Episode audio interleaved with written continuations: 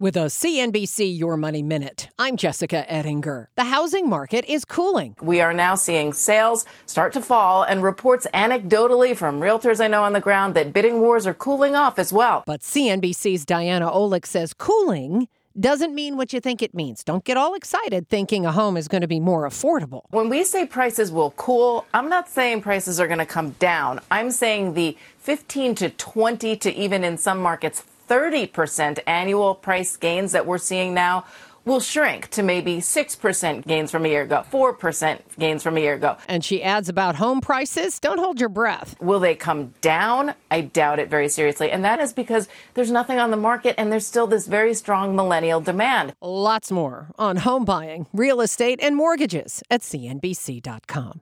I'm Jessica Ettinger, CNBC. This podcast is supported by FedEx. Dear small and medium businesses, no one wants happy customers more than you do. So you need a business partner just like you. Like FedEx, who understands your passion for serving your customers because they have the same commitment towards you. That's why FedEx offers you picture proof of delivery, packageless and paperless returns, as well as weekend home delivery to 98% of the U.S. on Saturday and 50% on Sunday. See the FedEx service guide for delivery information. What's more, FedEx Ground is faster to more locations than UPS Ground.